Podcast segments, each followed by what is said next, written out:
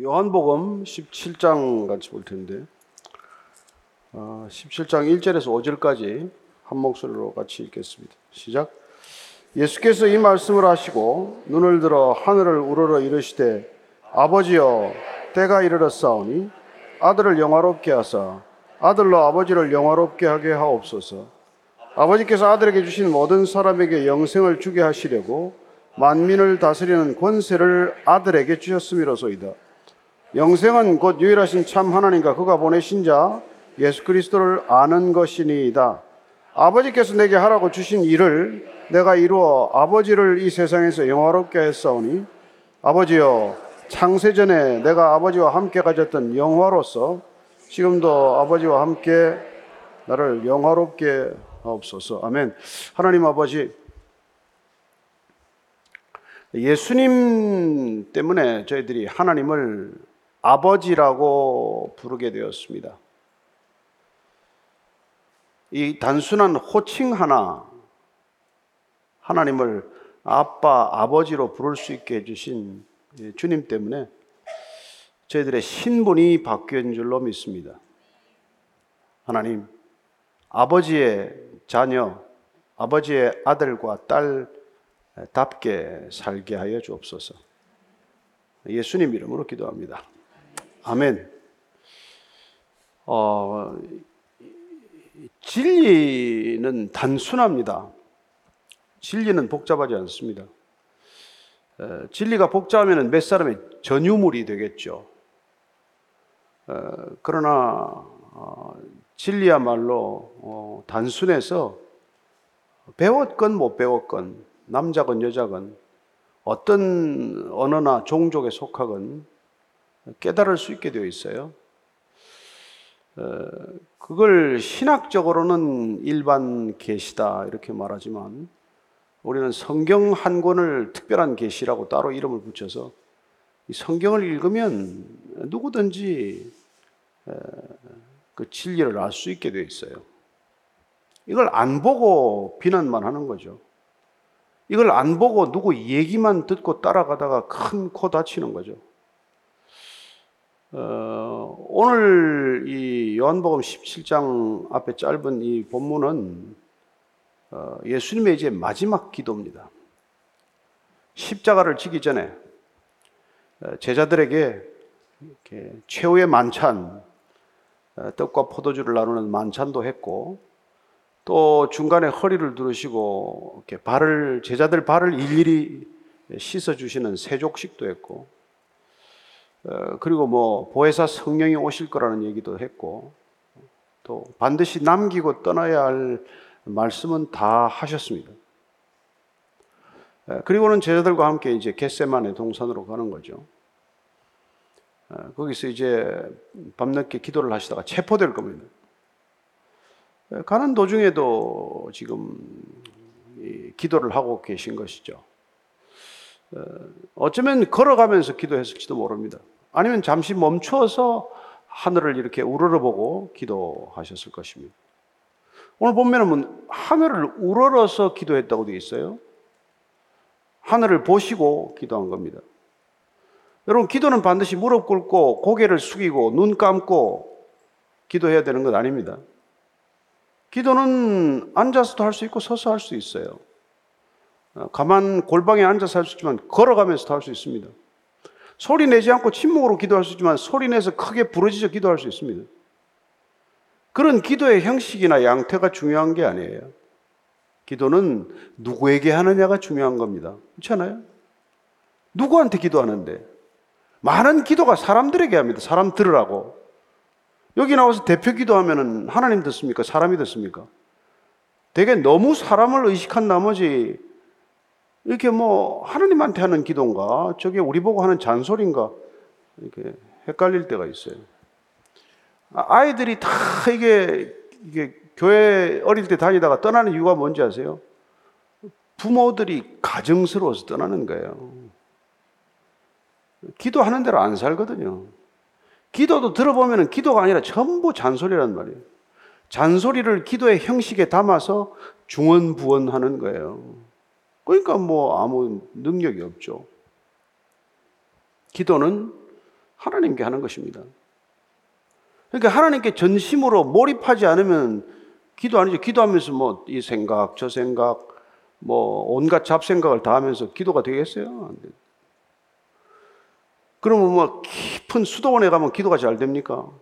또 그렇게 하는 사람도 있어요. 기도 집에 가고 기도처, 기도원에 가야 기도가 된다는 사람도 있습니다.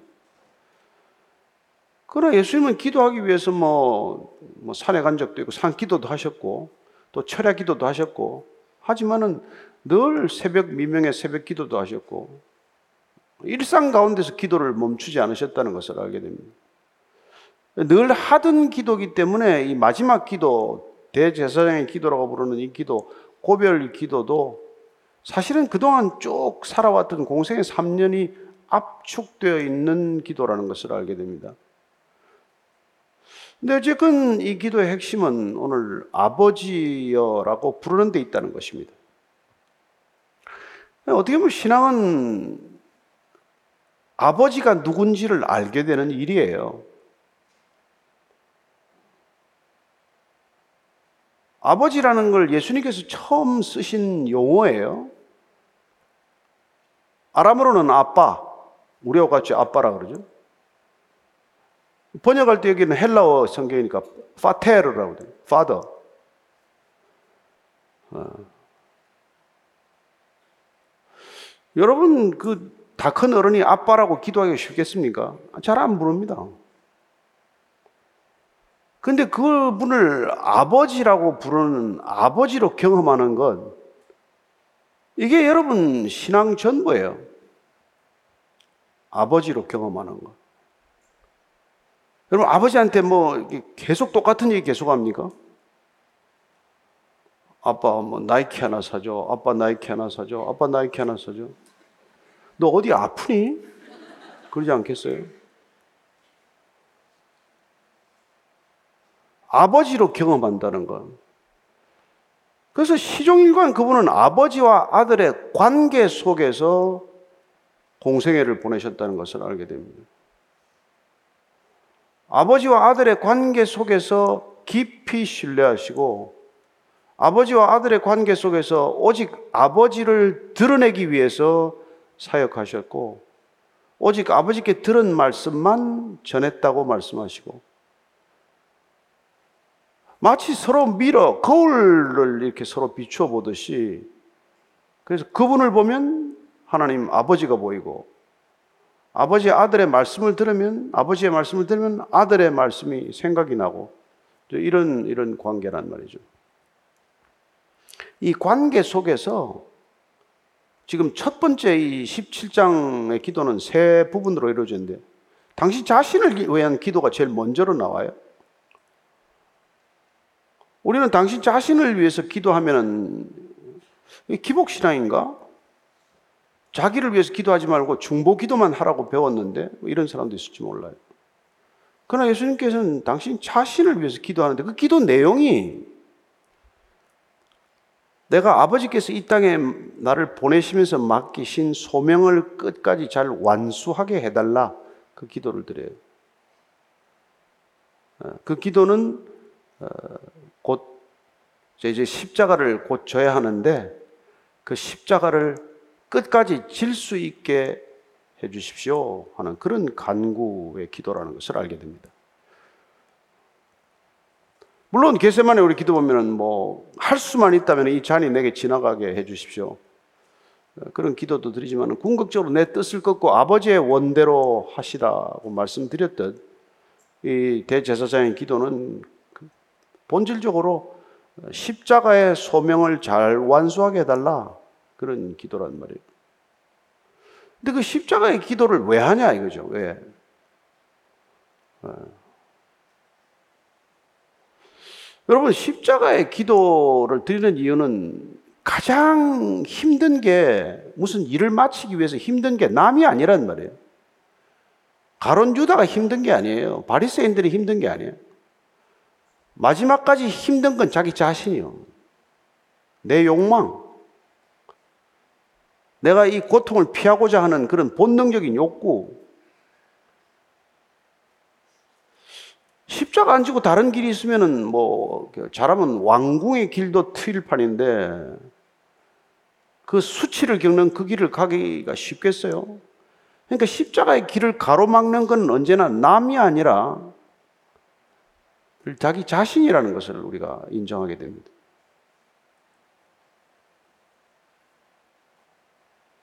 자기 자신이 가장 큰 인생의 장애물이다. 이게 신앙 안에서 눈 뜬 사람의 고백들이에요. 여러분들이 무슨 대단한 소망을 가지고 살아가더라도 환경이나 조건이나 사람이 여러분을 가로막지 않습니다. 그건 잠시 있다가 없어질 것들이요. 근데 여러분들의 꿈을 가로막고 여러분들을 궁극적으로 하지 못하게 하는 건 당신 자신이란 말이에요. 내가 나를 가로막는 가장 큰 장애물이다, 이 말이에요. 그 십자가상의 가장 큰 장애물은 당신 자신이에요, 자신. 그래서 나를 위해 기도하는 거예요. 내 욕망대로 이 십자가를 피하려고 하지 말고 아버지의 뜻대로 이 십자가를 잘 지게 해 주십시오. 이게 기도하는 목적이에요. 그렇습니다. 기도가 어느 정도 수준을 지나가게 되면 내 욕망을 꺾는 기도, 나를 부인하는 기도, 그런 기도가 주류를 이루게 되는 것이죠. 그런 기도는 왜 생길까요? 아버지와 아들의 관계 속에서 생긴단 말이에요. 기분이 나쁘면 그런 기도 안 하죠. 네, 아버지를 사랑하고 아버지가 나를 사랑하기 때문에 이 십자가를 맡기셨다는 것도 알고 그게 철저히 사랑의 관계 속에서 이루어진 것이기 때문에 그 사랑의 관계를 존중하는 아들로서 아버지의 뜻을 이루어드리고자 하는 거란 말이죠. 그렇습니다. 이 기도라는 것이 관계 속에 이루어진다. 이게 중요한 거란 말이죠. 관계가 없으면 기도 안 되는 거예요. 그리고 여러분들이 뭐 아무리 하나님을 뭐 하나님 아버지 불렀더라도 평소에 하나님 아버지하고 아무 상관없이 살면 기도 100번 해도 소용없는 일이란 말이에요. 아버지와 관계가 안 생겼는데 무슨 그걸 예. 맨날 뭐 집에 있는 걸 가서 훔쳐다가 팔아먹고 뭐 집에 그 가출하고 집을 부모를 괴롭힌 애들이 나중에 유산 받을 수 있습니까? 아버지가 뭐 호적을 안 파면 다행이죠. 예. 그러니까 이 관계가 어떻게 유지될 것인가? 이게 이 관계를 유지하기 위해서 올바른 관계를 유지하기 위해서 시내산에서 이스라엘 백성이 받은 게 율법이란 말이에요, 율법. 그런데 이스라엘 백성들이 그 율법을 가지고 하나님과의 관계를 제대로 정립한 게 아니라 서로 간의 율법 준수를 위한 무슨 어, 차트를 만들어서 누가 얼마나 율법을 잘 지키는지 서로 간에 채점하느라고 점수 매기느라고 정신을 잃었단 말이에요. 정작 하나님은 뭘 하는지 모르시고 모르고 자기들끼리 뭐 저 사람은 뭐 바리새인이고 이 사람은 사두개인이고 이 사람은 대제사장이고 이 사람은 율법학자고 이 사람은 서기관이고 뭐, 뭐 이런 직급이나 뭐 위계 질서를 만든달까? 오늘날로 치면 뭐, 전뭐 간사요, 전도사요, 목사요, 평신도요, 장로요, 권사요. 이놈은 직함이 너무 중요해가지고 정작 하나님과의 관계는 잘 안 보이고 서로 인간들끼리 말지. 그러다가 뭐, 뭐, 김 집사님, 아, 내가 장로 된 지가 언젠데 이 사람아. 집사라고 부르는. 목사들은 안수받고 나면은 전도사라고 부르면 벌금 되는 제도가 있어요. 조심하셔야 돼요, 여러분들. 그러니까 본질을 잃어버리게 된다, 이 말이죠. 오늘 예수님이 지금 하나님한테 기도하는 거예요, 아버지. 아버지한테 기도하는 거예요, 아버지. 아버지, 아버지, 정말 제가 이 십자가를 잘 지게 해주십시오. 왜냐하면 아버지께서 저한테 십자가를 질 수 있는 권세를 주셨다고 말해요. 십자가를 피하는 권세가 아니고 십자가를 지는 권세를 주셨다는 거예요. 그 권세를 왜 주셨는지 저는 잘 압니다. 아버지께서 모든 사람을 구원하시기 위해서 모든 사람에게 영원한 생명을 주시기 위해서 이 십자가를 지라고 하신 것을 제가 잘 알기 때문에 이 모든 사람들에게 영생을 주기 위해서 저는 십자가를 지겠습니다. 그래서 오늘 이 짧은 다섯 절 속에 감춰진 키워드는 영생이 된다면 영생. 그래서 이 영생을 누구에게나 하나님을 사랑하고 예, 하나님을 아버지라고 인정하는 뭐 돌아온 탕자가 되었건 집안에 있다가 정신 차렸건 정말 하나님 아버지가 누군지를 아는 사람이면은 누구나 얻을 수 있는 이런 예, 영생 그걸 주시는 게 목적이다. 근데 이 영생이 그러면 주고받을 수 있는 거냐 이 말이죠. 우리가 뭐 좀 착한 일을 하면 영생을 주었다가 또 죄지면 뺏어갔다가 뭐 이, 런게 영생이냐? 그렇지 않다는 거예요. 그게 우리가 요한 저 마태복음 19장과 누가복음 18장에 나오는 그 부자관은 젊은 청년 관원과 예수님과의 대화 속에서 잘 정리가 되어 있어요. 한번 여러분들 오늘 가서 한번 찾아보셔야 돼요. 마태복음 19장, 누가복음 18장에 기록되어 있는 부자 관원과 예수님과의 대화. 이 부자 관원은 나이도 젊고 해서 모든 걸 다 가졌어요. 뭐 젊기도 하고, 뭐 돈도 있고, 권력도 있고, 사회적 지위도 있고, 다 있단 말이에요. 근데 이게 영생이 영 있는지 없는지 찜찜해. 내가 영생을 가졌냐? 보면 안 가진 것 같고, 또 안 가졌냐면 내가 열심히 살아왔는데 왜 내가 그게 없지? 그래서 예수님한테 선한 선생님, 내가 어찌 해야 영생을 얻을 수 있습니까? 이렇게 물었더니 예수님께서 영생은 어? 네가 계명을 잘 지키면 돼. 아 계명 제가 다 잘 지켰는데요. 살인하지 말라, 간음하지 말라, 도적질하지 말라, 예. 이런 거 다 지켰는데요. 그래? 그러면 네가 있는 재산 다 팔아서 다 나눠주고 나를 따라오지 그래. 그랬더니 이 사람이 뭐 슬픈 얼굴, 슬픈 기색으로 돌아서서 더 이상 성경 무대에서 등장하지 않습니다. 아주 예수님과는 정 다른 길을 가고 말았단 말이에요. 예수님 따라가겠다고 나왔다가 그 재산이 뭔지 재산 팔아서 나를 나눠주고 따라오라 그러니까 그냥 돌아가고 말았어요. 이 대화를 지켜보던 베드로가 어, 그러면 어떻게 해야 영생을 얻는 거냐 이런 질문을 또 한단 말이에요. 그래서 여러분들이 쭉 그걸 보면 두 가지 키워드에 주목해야 됩니다. 이 젊은 관원은 내가 어떻게 해야 어떤 행위를 해야 영생이 나한테 선물로 주어질 것인가? 내가 선물을 소유할 수 있을 것인가? 어떤 행위로 영생을 소유할 수 있냐? 이렇게 물은 거예요. 근데 예수님께서는 그 영생은 내 행위의 결과로 주어지는 것이 아니어서 내가 영생에 들어가든지 못 들어가든지 할 뿐이지 영생을 갖고 안 갖고의 문제가 아니다. 이걸 그 핵심을 잘 설명을 해주고자 하는 거예요. 그럼 계명을 지키라는 얘기는 왜 합니까? 이 계명은 본질적으로 하나님과 하나님 백성 간의 관계, 정상적인 관계 유지를 위해서 필요한 거란 말이에요.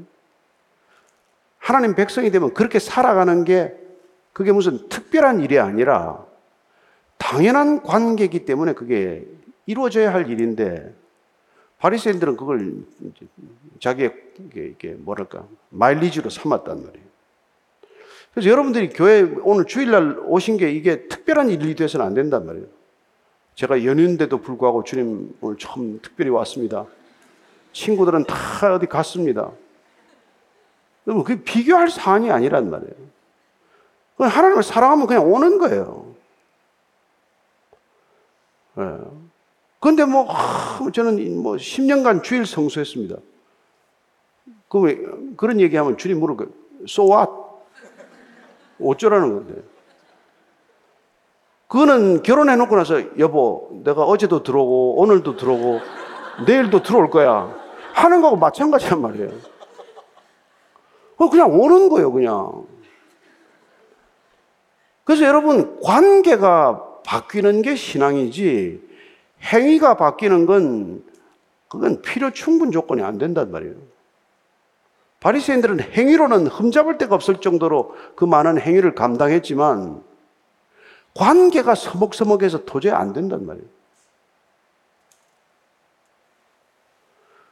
여러분, 이 관계가 얼마나 중요하면, 제가 이제 제 직장 갈때 얘기 하나 드릴게요. 제가 직장 갈 때 이제, 밤에 야근하다가 이제 나가서 밤새 술을 먹고 아침에 이제 일을 펑크를 했어요. 그때 이제 어, 부장이 나를 불러서 경위서를 쓰라 그러더라고 썼어요. 그래서 이제 뭐 이게 징계를 하겠다고 징계위원회를 열자고 이 부장님이 국장한테 가서 이제 경위서하고 징계 사유서를 이제 냈어요. 그랬더니 국장님이 뭐 알았다고 알았다고 그러고는 이제 부장을 내버려 저를 불렀어요. 그러더니 내 앞에서 경위서와 이게 이걸 다 찢어버리더라고. 왜 그런지 아세요? 그분하고 술 먹었어요.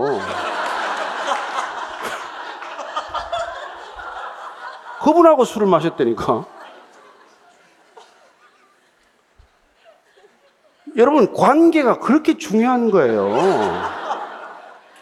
부장이 어이가 없어가지고. 근데 그 다음 국장 바뀌었어요. 제가 조금 늦게 출근했다고 야단을 맞았어요. 이게 성경 창세기에 나오는 얘기요. 요셉을 알 때는 아무 문제가 없었어. 이스라엘 백성들이. 요셉을 알지 못하는 바로가 되니까 이스라엘 백성 전체가 어떻게 돼? 노예가 되는 거란 말이에요. 여러분, 그 관계가 이해가 되십니까? 요셉이 누군데 요셉 한 사람 때문에 이스라엘 백성들이 대접받다가 이 요셉을 모르는 바로가 오니까 요셉이라는 이, 이 요셉이 떠나버리고 요셉이 없어지니까 바람막이가 없어진 거랑 마찬가지란 말이에요. 그래 노예 신분으로 430년을 사는 거예요. 저는 여러분들이 오늘 이 예수님의 기도가 우리의 관계 회복을 위한 기도라는 것을 기억하셔야 됩니다.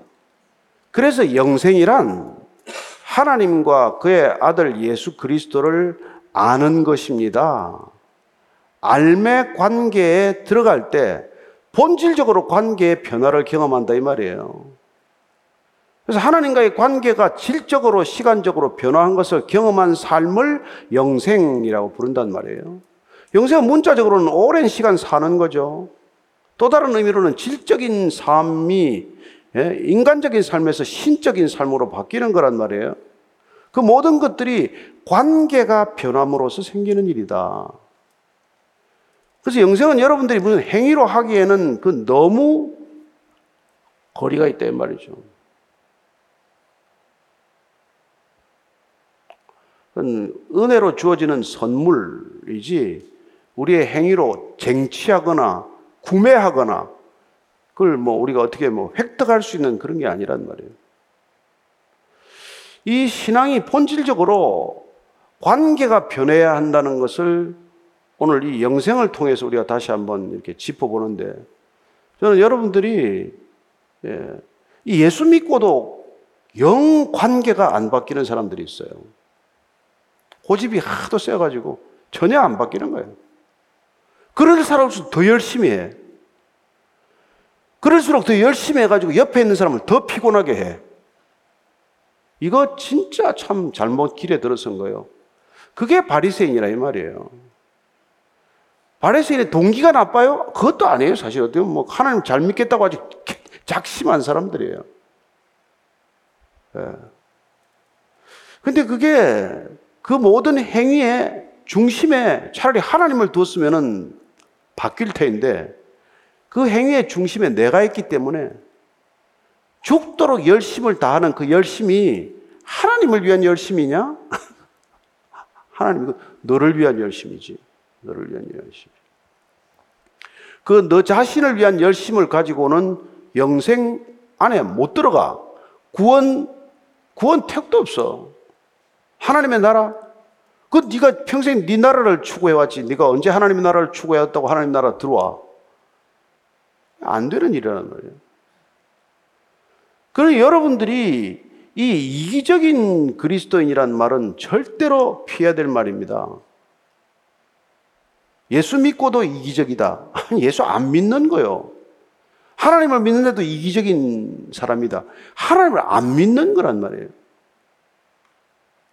교회가 세워졌는데 동네 피해를 주는 이기적인 교회다. 그건 교회가 아니란 말이에요. 그건 다 이단들이에요, 이단들. 이단들의 특징이 뭐예요? 이 영생, 구원, 하나님의 나라를 전부 다 행위와 소유의 개념으로 다시 바꿔놓는단 말이에요. 너는 여기까지 해야 네가 영생을 얻는다. 너는 이 정도 해야 구원을 받는다. 그래서 마치 무슨 배급품 나눠주듯이 너는 구원 받았고, 너는 구원 받아라. 뭐, 이 구원 받아라. 저 구원 받아라. 너는 좀 안 됐으니까 8원만 받고, 3원만 받고. 이게 이단이 만들어 놓은 이게 장난이란 말이에요. 여러분들이 거기 휘둘리지 않으려면 아, 영생이 뭔가, 구원이 뭔가, 하나님의 나라가 뭔가, 이걸 여러분들이 정확하게 모르면은 이 거대한 종교 시스템 속에서 길을 잃어버리게 되어 있단 말이에요. 여러분, 장로 되고 뭐 목사 되면 구원이 보장되는 겁니까? 천만의 말씀. 훨씬 위험한 길에 노, 노출되어 있는 거예요. 정말 훨씬 위험한 길에 들어선 거예요. 오늘 예수님께서 이 안다는 것, 하나님과 예수 그리스도를 아는 것이 영생이다. 그럼 여러분들이 내가 영생이 지금 내가 영생으로 들어갔나 안 들어갔나? 영생이 내게 지금 있나 없나? 이걸 아마 여러분들이 확실히 알 거예요. 여러분들이 날마다 생활이 하나님과 더불어 살아가면 이미 들어가 있는 거예요. 아시겠어요? 근데 안 들어가 있으면 이게 뭐 헛수고죠, 헛수고죠. 그래서 예수님께서는 영생을 주기, 주시기 전에 내가 내 안에 있어야 되겠다. 이 얘기를 한 게 우리가 저는 내가 생명의 떡이다. 그리고 나를 먹어라. 이런 표현을 먼저 쓴 거란 말이에요. 나는 생명의 떡이다. I am the bread of life. 브레드는 그 사람들 매일 먹는 거 아니에요. 한국에서 설교하셨으면 I am the rice of life라고 그랬겠죠. 그죠? 그래서 그 생명을 날마다 이렇게 먹으라는 뜻은 날마다 관계가 있어요. 매일 먹어야 매일 관계가 유지되는 거 아닙니까? 그래서 예, 첫째 이렇게 말씀하죠. 6장 27절인데 요한복음 시작. 썩을 양식을 위하여 일하지 말고 영생하도록 있는 양식을 위하여 하라. 이 양식은 인자가 너에게 주니 인자는 아버지 하나님께서 인치신 자 아니라 너희들이 썩을 양식 심지어 만나 이런 걸 위해 일하지 말아라. 이게 썩지 않는 영생하도록 있는 양식을 위해서 일하라. 사람이 살아가는 목적은 먹고 죽을 양식 좀 구하는 것, 그 썩을 양식 사는데 월급 좀 더 받는 것, 이게 아니란 말이에요. 그건 목적이 될 수 없단 말이에요. 목적은 영원한 생명이 목적이에요. 인간의 본질이 하나님과 형상의 모양이기 때문에 하나님의 형상과 모양을 우리가 회복하면 영원한 생명을 얻는 게 목적이란 말이에요. 그것 때문에 예수님께서 오신 거란 말이죠. 그리고 6장 40절에 이렇게 씁니다. 시작. 내 아버지의 뜻은 아들을 보고 믿는 자마다 영생을 얻는 이것이니 마지막 날에 내가 이를 다시 살리리라. 보고 믿는 자는 다 영생을 받으라. 이게 이거란 아, 영생은 안 죽을 텐데 그러면 두려움이 있겠어요? 여러분 안 죽는데 무슨 두려움이 있냐고. 총을 가지고 오면 두려워요. 활을 가지고 쏘면 두려워요. 그래서 나를 믿는 자는 죽어도 살겠고 총을 맞아서 네 시신은 뭐 어떻게 불태우겠지만은 너는 죽지 않을 것이고 무릇 살아서 나를 믿는 자는 영원히 죽음을 보지 않을 것이니 내가 이것을 믿느냐? 아, 지금 뭐 목이 잘리고 제가 뭐, 뭐 총에 맞으면 죽겠죠.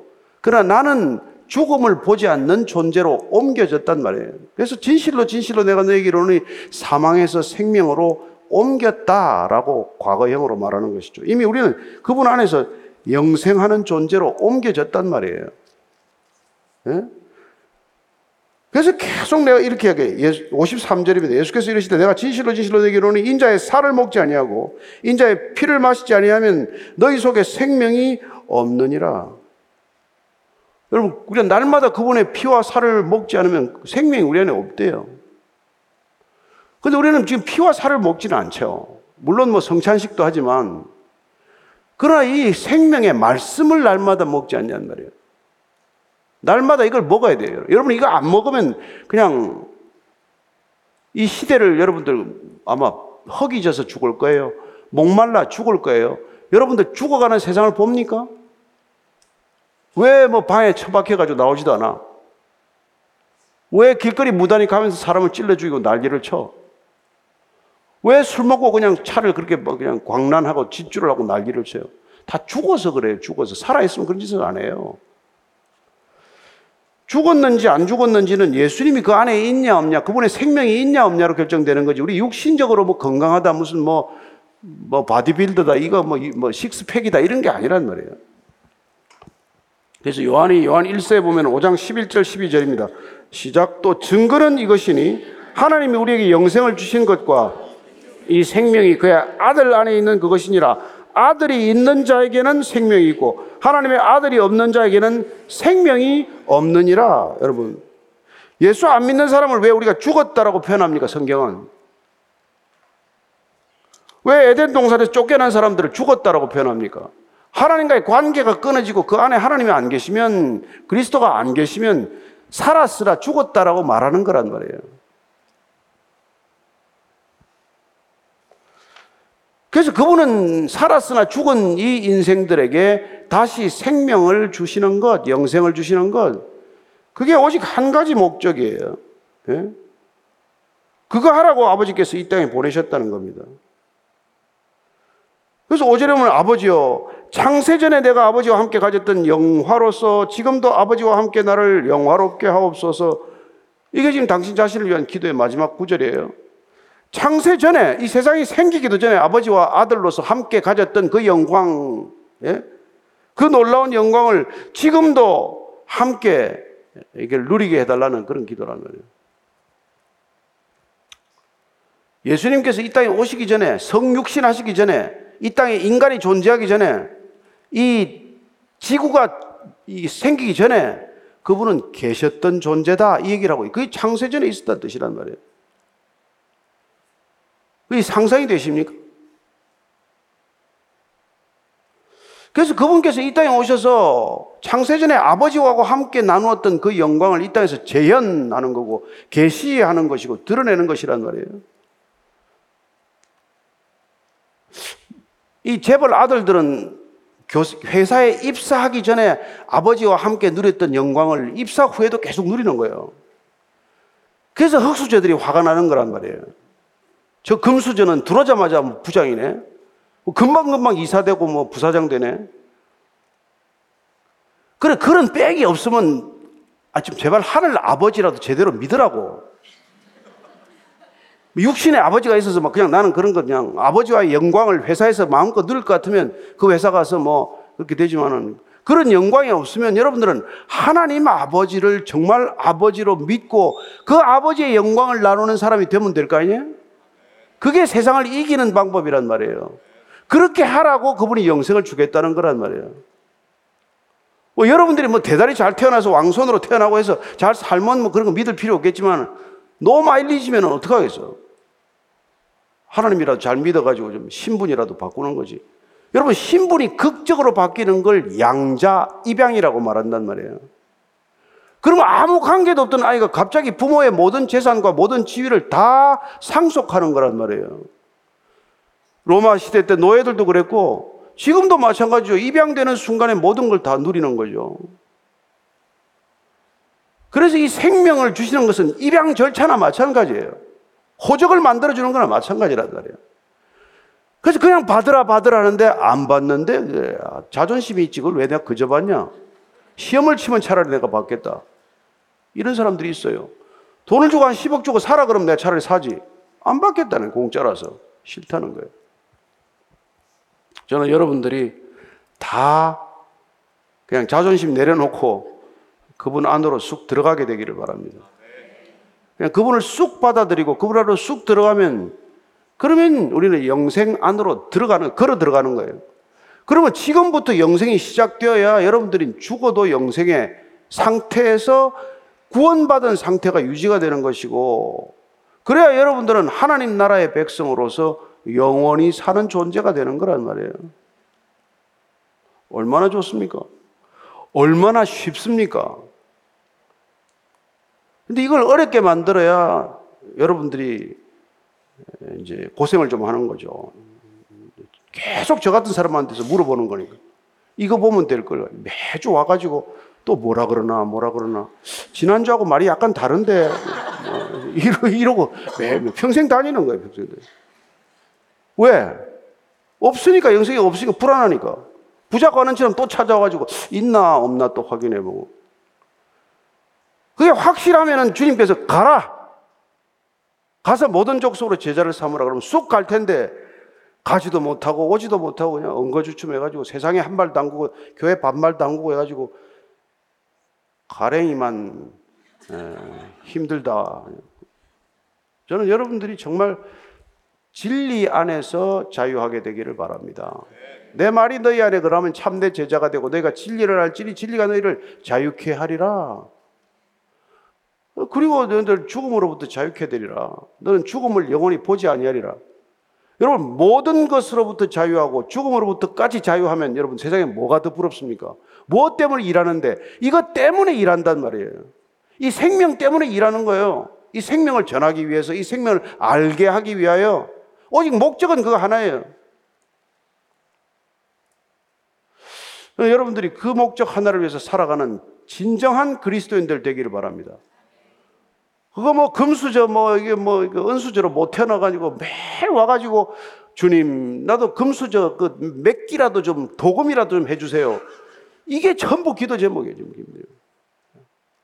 그것도 24K도 요구도 못하고 그냥 18K 정도로 해주세요든지 아니면 뭐 도금이라도 좀 해주세요. 그러니 이 거대한 이 자본주의 경제 하에서 영원히 다 노예 계약 속에 살아가는 거란 말이에요. 그래서 바벨론의 포로로 살건 애굽에서 포로로 노예로 살건 여기 자본주의에서 뭐 살건 똑같아 똑같아 다 다른 게 하나도 없어요. 뭐, 뭐, PGA 선수가 부럽습니까? 뭐, 뭐, 프리미어 리그 선수들이 부러워요? 천억 1조 받으면 부럽습니까? 다 노예 계약이요. 노예 계약이요. 그 선수들 팔고 사고 하는 사람은 돈이 더 많아요. 남기 때문에 다 팔고 사고 장사하는 거예요. 내가 축구 선수한테 좀 미안하지만은, 뭐 야구는 다르고 뭔 달라요? 이제는 게임도 다 이제 프로로 만들어가지고, 게임도 이제 그냥 놀기에는 아깝겠더만. 뭐, 뭐 아시안 게임이나 나가야 될 정도지. 저는 여러분들이 이 자본주의의 속성을 정확히 알 수 있게 되기를 바라고, 그리고 이 세상에 살지만 세상에 속한 자로 살지 않게 되기를 바라고, 그때 여러분들은 인간 이상의 삶, 신적인 본성을 회복하는 신적인 삶을 살게 될 줄로 믿으시기 바랍니다. 그거 위해서 우리가 이거 지금 다 성경 보고 이게 예배 드리고 하는 거란 말이에요. 그 목적이 분명하지 않으면 여기 이렇게 모일 필요 없어요. 기도하겠습니다. 하나님 아버지, 눈을 뜨게 하시고 귀를 열게 하셔서 예수님의 음성이 들리게 하시고 믿어지게 하시고 그리고 결단할 수 있게 하시고 그리고 제대로 살게 하여 주옵소서. 예수님 이름으로 기도합니다. 아멘. 아멘.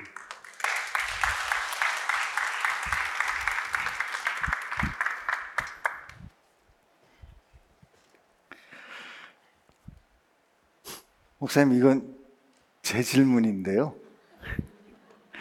말씀하시는 걸 듣다가 어, 왜 우리는 계속 어, 세상을 향해서 가라 그러는데 가지 않고 계속 이렇게 어, 세, 세상에 한 발 여기 한 발.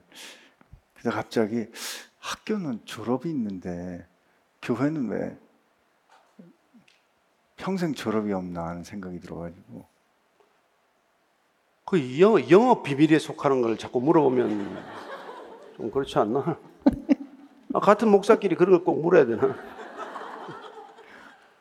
아니- 그렇죠. 예수님은 3년 만에 너희들은 다 졸업시켰는데 졸업식이 뭐예요?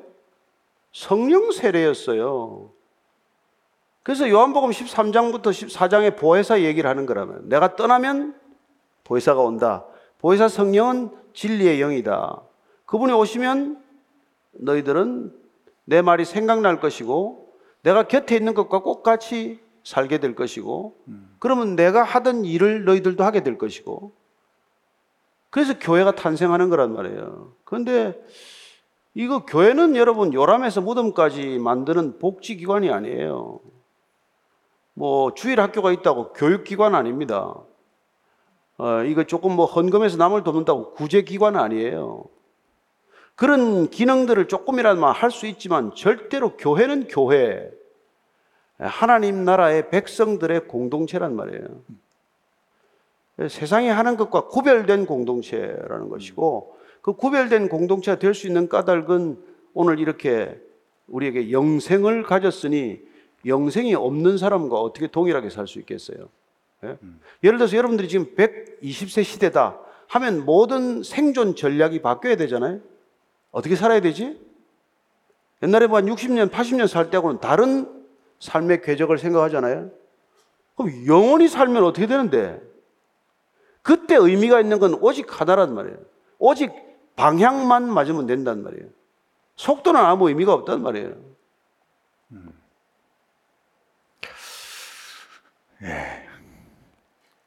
아 이게 저 영업 비밀이라고 그러셔가지고 근데 그 그러니까 수- 수명이 달라지면 속도보다는 이제 방향이 중요한 것이다라고 말씀을 해주셨는데 혹시는 우리가 어떤 어 이제 어, 장성한 사람이 되어서는 어린아이의 일을 버렸다라는 성경 말씀이 있는 있음에도 불구하고 어떤 내가 이제 어, 믿는 사람으로서 감당해야 될 어떤 일이 있는데 아직 난 준비가 안 됐다. 혹은 난 아직 더 훈련 받아야 된다. 이런 핑계나 이유로 어, 그냥 우리 게- 계속 머물러 있는 게 아닌가 하는 그렇죠. 에, 그렇게 붙들고 있는 책임도 있고, 음, 에, 내가 일어설 수 있는데 일어나라, 빛을 발하라 하는 거에 순종하지 않고 있을 수도 있죠, 사실은. 네. 오늘은 어, 좀 이렇게 불편하신 음, 아파하는 분들의 질문들이 좀 있었습니다. 아, 교회를 가지고 좀 힘들어하는 예를 들면 목사님께서 말씀하신 성경적인 교회를 찾을 수 없을 때는 어떻게 해야 될까요?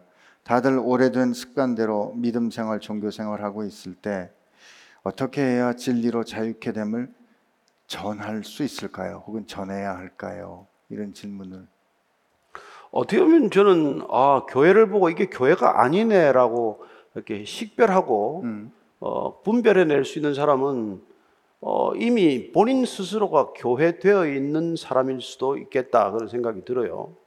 어, 이게 교회가 아니네. 이거 아무나 식별하는 게 아니잖아요. 어, 이런 교회는 성경적이 아니네. 성경이 있으니까 그런 얘기하는 거죠.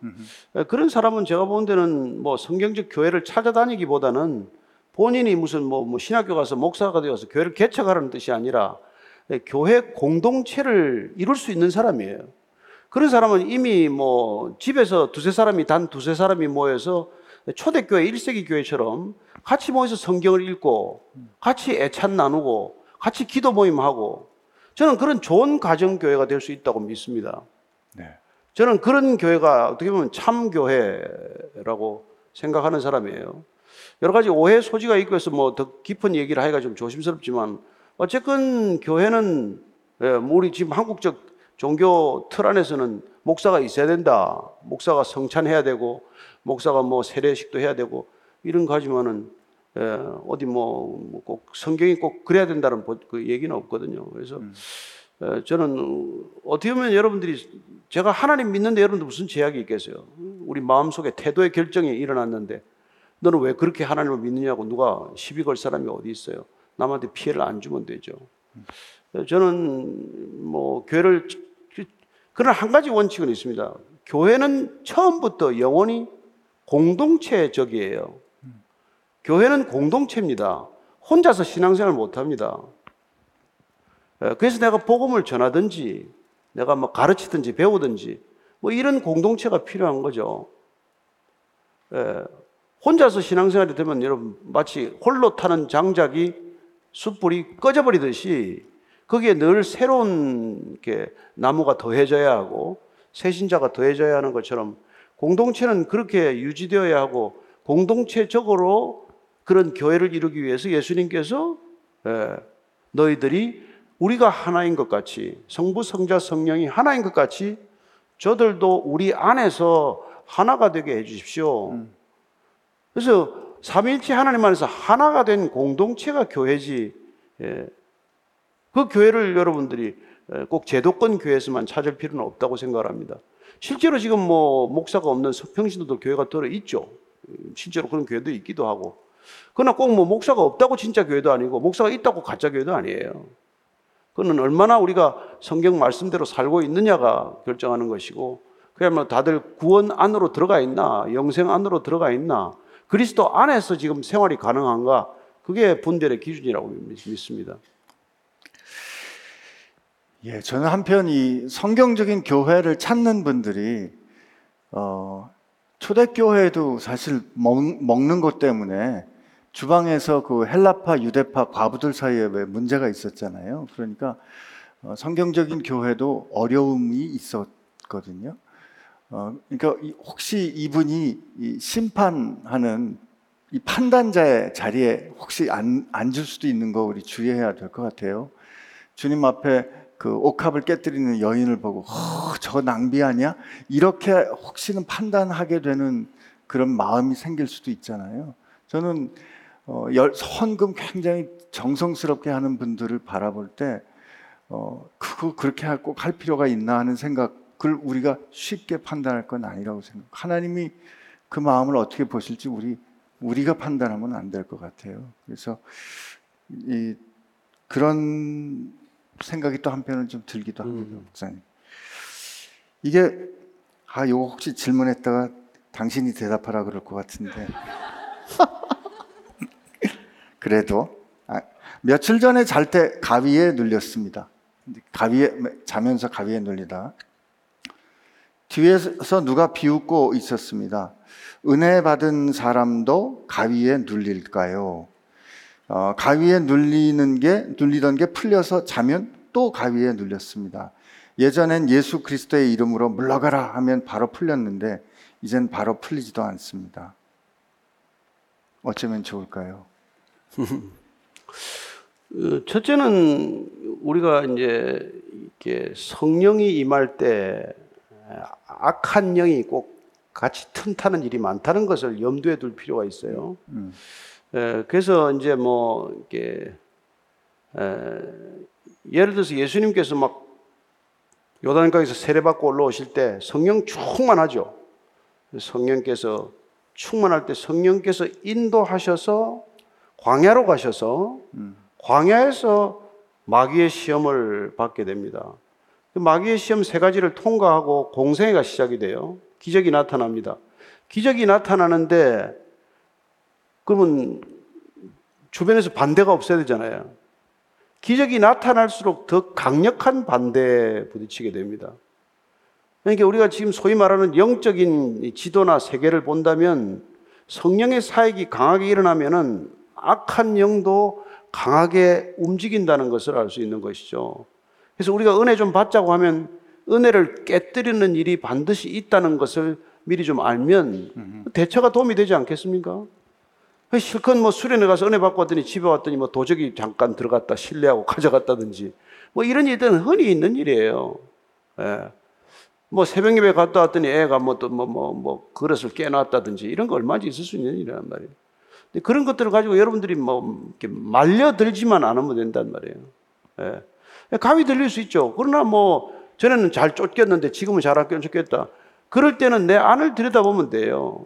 마음이 청결한 자는 복이 있나니 하나님을 볼 것이며 내가 마음이 좀 청결하지 못했나?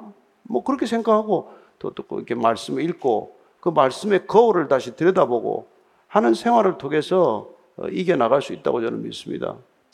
그런데 이제 대개 이제 이런 분들이 이렇게 점점 이게 이, 어, 뭐랄까 귀신을 점점 의식하고 음. 귀신의 힘에 점점 더 눌리면 소위 말하는 가위 눌리는 횟수도 늘어나고 점점 이게 묶여 들어가는 거죠. 그러니까 귀신을 귀신으로서 그냥 가볍게 여기면 되는데 귀신에게 우리가 더 많은 파워를 인정하게 되면은 인정하는 만큼 이게 더 강력하게 작용하는 것이죠. 그래서 저는 우리가 귀신을 내어 쫓으라 뭐 그런 표현도 있지만은 어떻게 보면 귀신을 여러분들이 무시하면 되는 거예요. 그리고 어, 그런 사람들이 들어 많은데 저는 그럴 때 일어나서 좀 불 켜고 성경이나 보지 가위하고 싸울 필요도 없습니다. 어, 아니면 뭐 진짜 가위를 갖다 놓고 앉아서 뭐 네가 이기나 내가 이기나 한번 해보자고 하시든지 그래서 에, 저는 그러는데 에, 이럴 때는 여러분들이 아침에 일어나서도 기도하셔야 되지만 자기 전에 조금 성경을 읽고 기도를 좀 충분히 하고 저는 주무시는 게 좋다고 생각해요.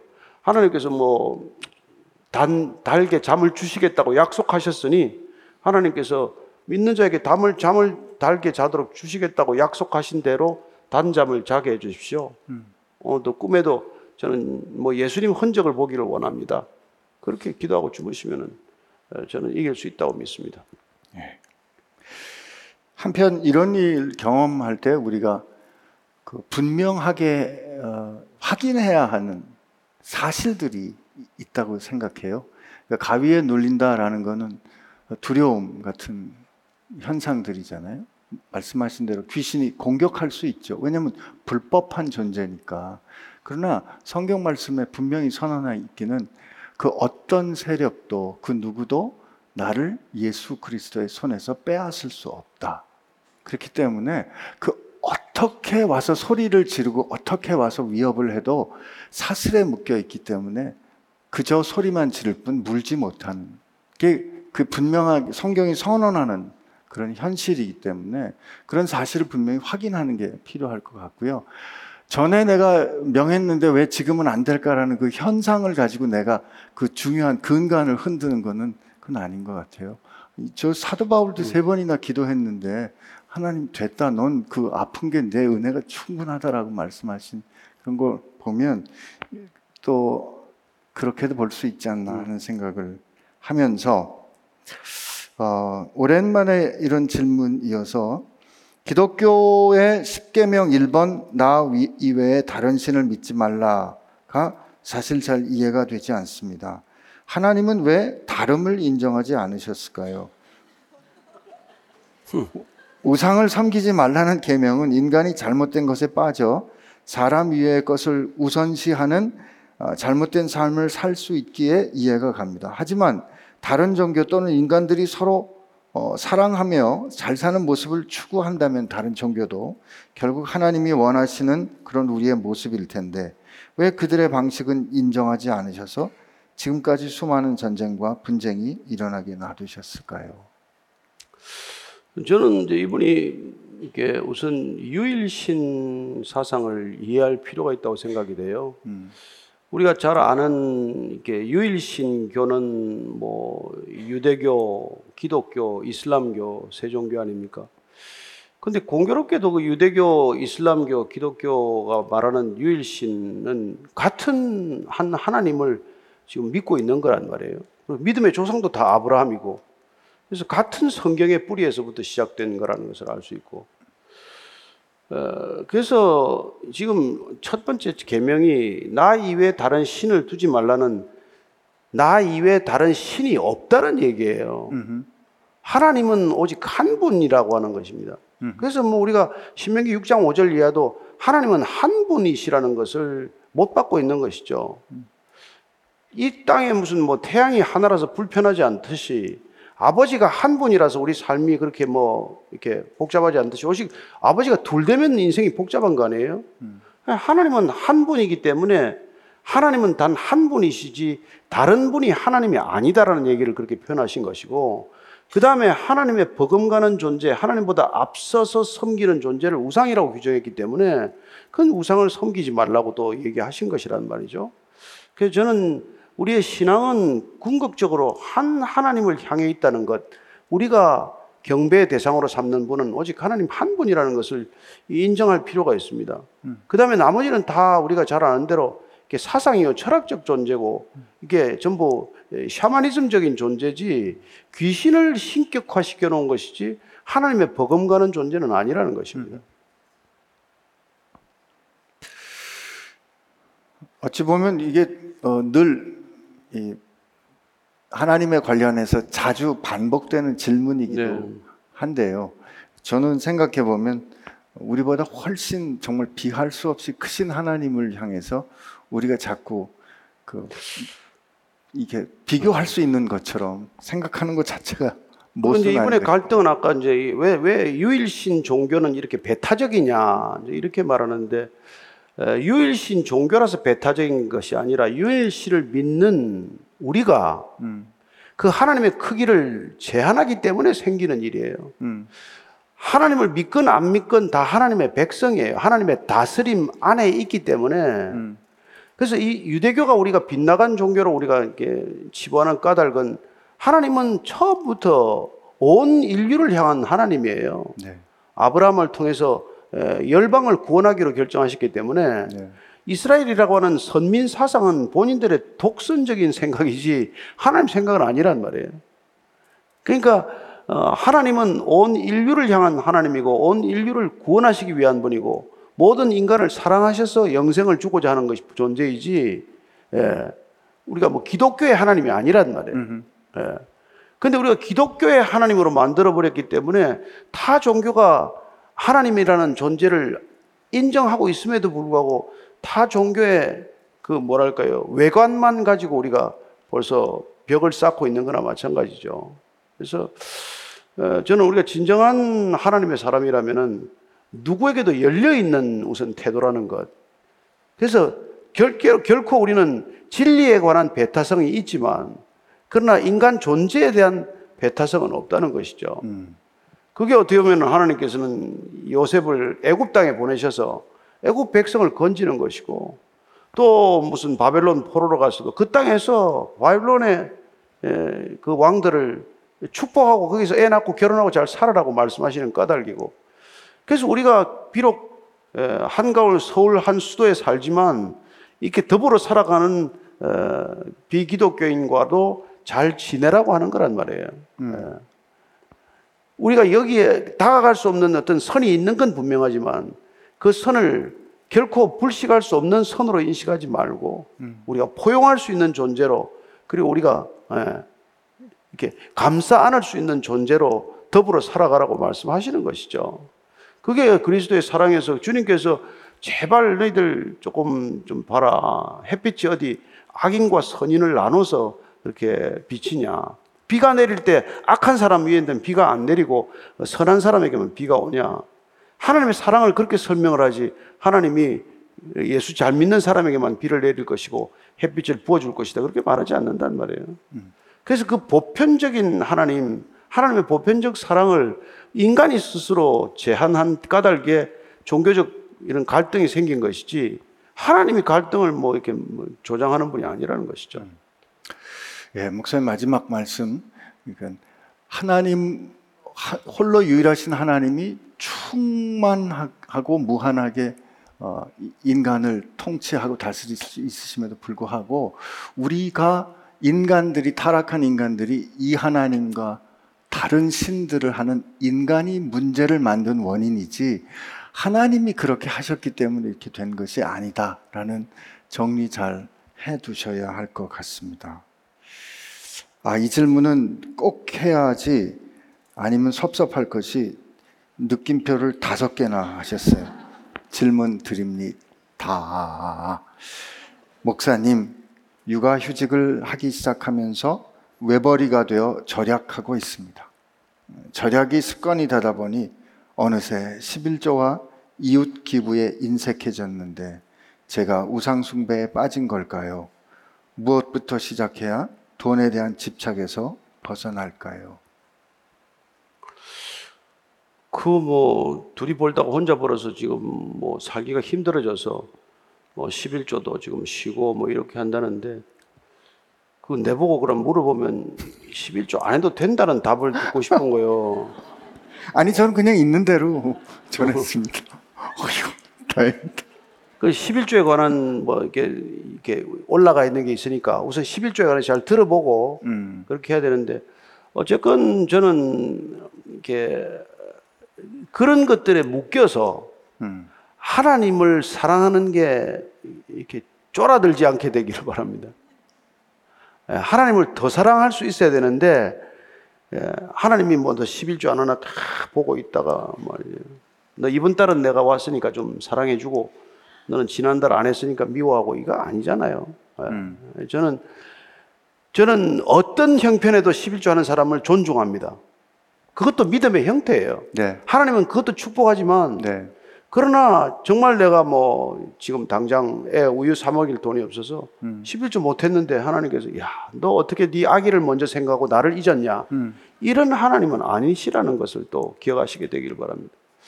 저는 재물을 이기고자 하는 태도를 길러주시기 위해서 하나님이 그런 훈련 방식을 택한 것을 뭐 우리가 뭐 어찌할 도리는 없지만 그러나 그거 그게 하나님 사랑의 충분한 무슨 뭐 이게 이 증거다 아니 그건 아니란 말이에요. 예. 저는 뭐 11조하고 남는 돈이 너무 많아가지고 그, 나, 그 남는 돈으로 못된 짓을 하고 다니면 그 뭐 11조 아무 쓸모 없다고 생각하는 사람이니까 예. 그러나 저는 여러분이 이- 이분처럼 갑자기 수입이 줄어서 지금 돈을 못 낼 형편이다. 그러면 뭐 내, 내고 싶지 않은 걸 안 내는 게 낫지. 억지로 그걸 쥐어 짜듯이 내면 그게 헌금이 되겠어요? 안 되잖아요. 헌금이라는 어떻게 어차피 자발성이고 기꺼이 내는 것이고 기쁨으로 감당하는 건데 기쁨이 하나도 없는데 그걸 내면 무슨 헌금이 되겠냐고요. 그러니까 기쁨이 차오를 때까지 기다리는 것도 저는 뭐그 지혜로운 선택이라고 믿고 또 어떤 사람은 그냥 그 어려운 가운데 과부의 두 랩돈처럼 내는 게 기쁨이어서 저는 오늘 밥을 굶더라도 주님께 11조를 드리고 싶습니다. 이런 것도 하나님이 귀하게 보시는 건 사실이에요. 그죠? 그러니까 저는 이게 뭐 틀에 박은 듯이 우리가 규정할 일은 아니라는 것이죠. 예, 전 목사님 말씀 듣고 보니까 이분이 이 고민을 그냥 하나님 앞에 가지고 나가시면 어떨까 싶어요. 하나님, 제가 외벌이를 해가지고 좀 요즘 형편이 이렇습니다. 이렇게 하면, 어, 이 신앙생활, 제가 요즘 이렇게 좀 흔들리는데 하나님 어떻게 하면 좋을까요? 하고 이렇게 기도하시는 게 어떨까? 그럼 그때 하나님께서 감동을 주시지 않을까? 어, 두, 한 가지만 제가 말씀드리면 하나님은 이분이 헌금 하나하나를 지켜보는 분도 아니고 네. 하나님은 이분 헌금이 없으면 생활이 어려워지는 분도 아닙니다. 그러니까 너무 근심하지 마시고 예. 자기 수준에서 살게 되기를 바랍니다. 아, 예. 하여튼 얘기가 길어질까봐 제가 저희 그 어머님이 하셨던 말씀 다 들려드리기는 어렵지만 어머님이 헌금하고 관련해서는 어, 하나님께서 주시는 감동에 따라서 물질을 이렇게 나누었을 때 하나님은 내게 필요한 것을 언제나 넘치도록 채워주셨다라는 것을 넉넉치 않은 목사 부인으로 살면서 나는 그것을 그렇게 경험하며 살았다라고 간증해 주셨거든요. 그래서 헌금에 관련해서 하나님께 주시는 감동은 하나님을 향한 사랑의 표현이었으면 좋겠다라는 말씀 아내에게 하셨던 그 기억이 납니다. 어, 그리고 가장 중요한 것은 내 재물이나 내 삶이나 내 형편보다도 하나님이 먼저입니다 하는 고백이 중요하다는 것이죠. 그 고백이 담긴 헌금은 의미가 있지만 그 고백이 없는 헌금은 뭐 아무리 큰 돈이라도 헌금이 될 수가 없다. 그것을 잘 이해하시기 바랍니다. 네. 고난 가운데 우울증, 무기력함으로 삶의 목적도 없이 어떻게 살아가야 할지 모르겠습니다.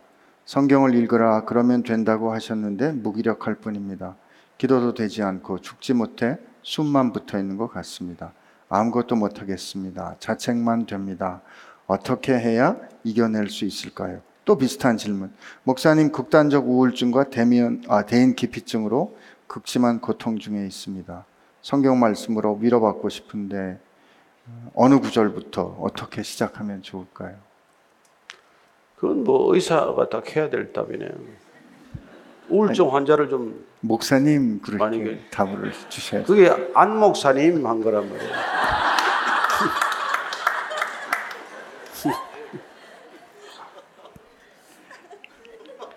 주여. 아, 저는 저 뭐야. 제가 아침 예배 잘 못 나오기 때문에 이렇게 말씀을 드리는 게 너나 잘하세요. 목사님 그러실 것 같은데 어, 아침 예배 나왔으면 좋겠어요. 그러니까 우리가 이분들이 지금 아무것도 못 하겠어요. 그러면서 진짜 아무것도 안 하고 있거든요.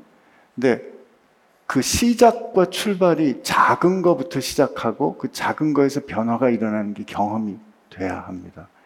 큰 문제를 놓고 어떻게 답을 해야 될지를 보면 늘 답이 안 나오거든요. 오늘 내가 할 수 있는 하나님 앞에 나가는 가장 어, 구체적인 행동이 저는 우리 삶에서 어, 그리고 실제로 우리 교회에 이런 비슷한 증 어려움 겪고 있던 분들이 아침 예배에 나와서 예배하면서 약도 끊고 어, 그 어려움에서 어, 저 이렇게 풀어난 분들도 많이 있거든요. 우선 하나님 앞에서 할 수 있는 구체적인 작은 행동을 하나씩 하면 좋을 텐데 제일 안전한 거는 하나님 앞에 나오는 자리, 말씀을 들을 수 있고 예배할 수 있는 아침 예배에 나오시면 좋겠다 하는 거로 제 답을 드리면서 목사님께서 또뭐 답을 주시겠습니다. 아. 이하 동문 이런 거 알아요? 예, 진짜 저희 교회 그런 분들이 꽤 있습니다. 정말 뭐 이게 집에 콕 박혀 있는데 누가 차를 이렇게 보내줘 가지고 요새 그 뭐 이렇게 부르는 콜택시 있잖아요. 그걸 불러서 그거 타고 여기까지 와서 에, 결심을 하고 있는데 뭐 한 일주일 다니다가 약도 끊고 정말 얼굴이 밝아지고 표정이 돌아왔어요. 그래서 아까 말씀드렸다시피 그 모든 우울증이나 이 모든 정신적 질환의 출발은 하나님을 생각해야 할 시간에 자기를 묵상한 결과예요. 그러니까 어떻게 하든지 하나님을 묵상할 수 있는 환경으로 나를 바꿔놓는 것, 그게 굉장히 중요한 선택이고, 어, 회복의 첫 출발이라는 것입니다. 혼자 있으면 자기 생각이 많아지잖아요. 그러나 정말 예배에 나와서 하나님 말씀 듣고 기도하고 하나님과 더불어 시작하는 삶의 패턴을 바꿈으로써 어, 그런 치유와 회복이 시작이 되는 거죠. 네.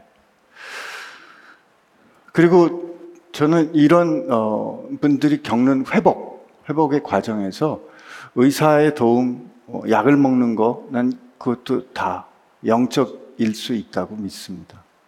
왜 엘리야가 어, 이세벨에 쫓겨서 이렇게 호렙산에 이렇게 도망갈 때 하나님께서 첫 40일 동안 아무 말씀도 안 하시고 까마귀를 통해서 밥만 계속 주시잖아요. 힘을 얻을 수 있도록 하는 그 힘이 필요하거든요. 그래서 뭔가 구체적인 움직임이 필요합니다. 계속 머물러 앉아 있으면 음, 저 가라앉기 때문에 그 저도 목사님께 들었지만 진짜 그때 누군가를 위해서 이렇게 작은 행동으로 차를 보내준 결정을 한 참 작지만 큰 사랑인 큰 것. 사랑이죠. 예. 이 안수받지 않은 평신도가 안수기도 할- 해도 될까요? 전도하면서 예수 영접 기도를 해줄 수 있을까요? 할 수 있습니다. 예수 영접 기도도 할 수 있고 또 정말 성령 충만한 사람이 안수기도 할 때 또 성령 세례 받는 일도 있고 그런 은사를 받는 일도 있기 때문에 다만 이제 그런 것들이 사실은 검증을 좀 받을 필요는 있죠. 그래서 교회 공동체 안에서 목회적 돌봄에 있는 사람들이 하는 게 저는 안전하다고 믿는 편이에요.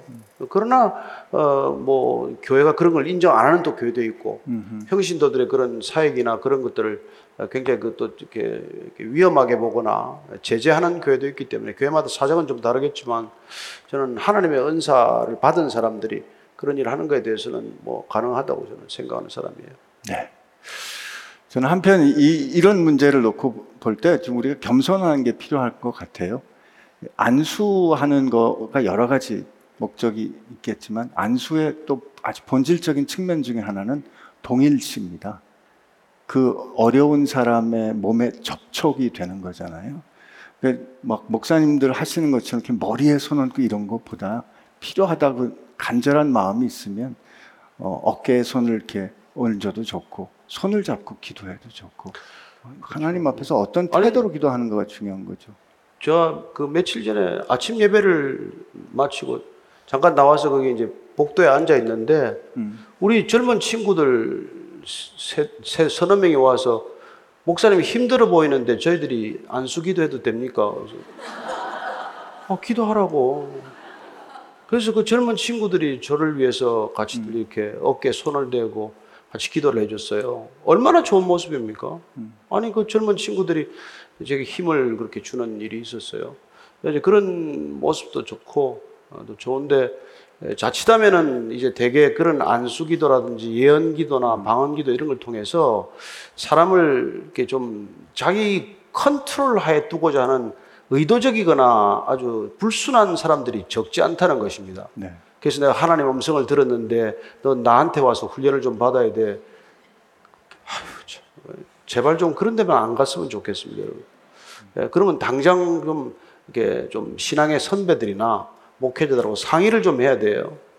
어, 와서 뭐 뭐라 그러는데 걸핏하면 뭐 전화해가지고 뭐 내가 음성을 들었는데 기도하다가 보니까 너한테 전해주라 그래서는데 저한테도 많이 찾아와요. 목사님한테 꼭 전하라고 하는 말씀인데 그래서 전하지 않아도 된다. 꼭 들어야 할 말씀 같으면 나한테도 동일한 말씀을 주실 테니까 너무 염려하지 말고 그냥 잘 사시라고 그렇게 돌려보내는데 많이 와요, 많이 와요.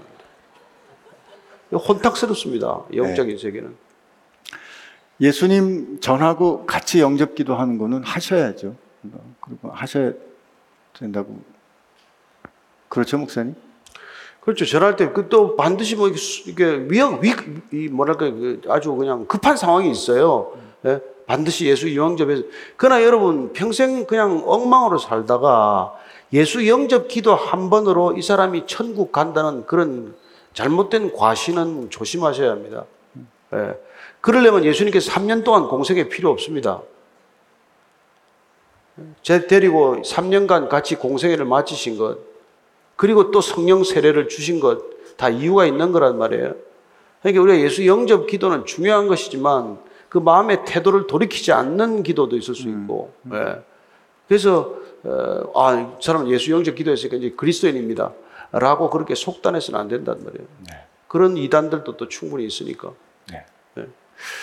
한 가지 우리 기억해야 하는 것은 그 세상 무엇과도 비할 수 없는 가장 귀하고 존귀한 분을 내가 소개하고 그분 앞에 고백하는 거라는 그 우리 태도가 굉장히 또 중요하지 않을까 그 생각하면서 오늘 질문 여기서 마무리할까 합니다.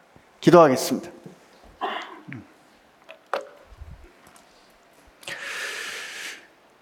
주님, 어, 세상은 어, 네가 무엇을 어, 성취했는가?